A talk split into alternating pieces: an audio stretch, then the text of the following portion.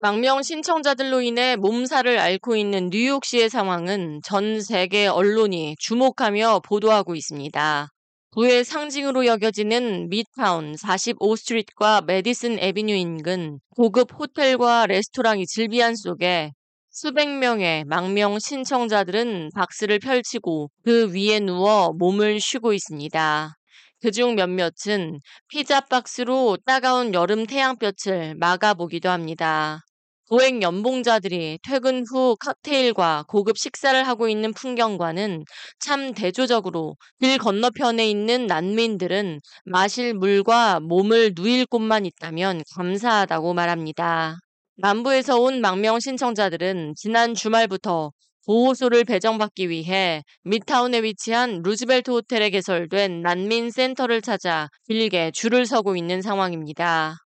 이곳에서는 건강 체크와 난민 등록 작업 그리고 숙소 배정 업무를 하고 있지만 지난 주말부터 닷새째 노숙을 하며 자신의 순번을 기다리다 지친 망명 신청자들은 24시간 동안 줄이 전혀 줄어들지도 또 늘어나지도 않고 있는 실정이라며 이유는 모르겠지만 사람들을 그냥 방치하고 있는 것 같다고 말했습니다. I was here almost 24 hours ago and the line hasn't grown up.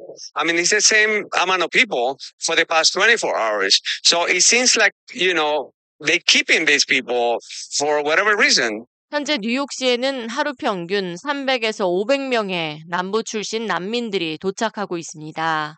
뉴욕시 이민국은 지난주 월요일부터 지난 주말까지 일주일간 뉴욕시에 도착한 망명 신청자는 2,300명에 달한다고 보고했습니다.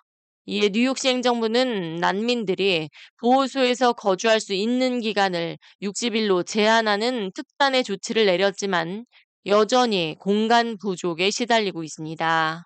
7월 30일 기준 뉴욕시 shelter 시스템에는 5만 6,600명의 망명 신청자를 포함해 9만 5,600여 명이 넘는 시민들이 생활하고 있습니다. 앤 윌리엄스 이솜 보건복지부 부시장은 모든 방안을 검토 중이라며 맨해튼의 명소인 센트럴파크와 브루클린의 프로스펙트 파크에 망명 신청자 수용 텐트를 설치하는 방안 역시 검토 중이라고 전했습니다. 이어 일각에서는 연방정부 및 주정부에 뉴욕시 이민자 문제를 부각시키기 위해 노숙하고 있는 난민들을 방치하는 것이 아니냐고 생각하는 사람들이 있음을 알고 있다며 하지만 이는 매우 슬픈 이야기라고 선을 그었습니다. 이어 자신과 뉴욕시 행정부 그 어느 누구도 정책적으로 사람을 이용하지 않는다고 전했습니다. I don't think I or any person in this administration would use people to do any type of a stunt. It's heartbreaking. No one's happy about that. 한편 뉴욕 이민자 연합 소속 무라드 어와드는 뉴욕시 행정부가 별다른 효과가 없는 전략들을 두 배, 세 배 늘린다고 어필했지만 아무런 변화가 없었다며 다만 한 가지 변한 게 있다면 에릭 애덤스 시장의 어조라고 지적했습니다.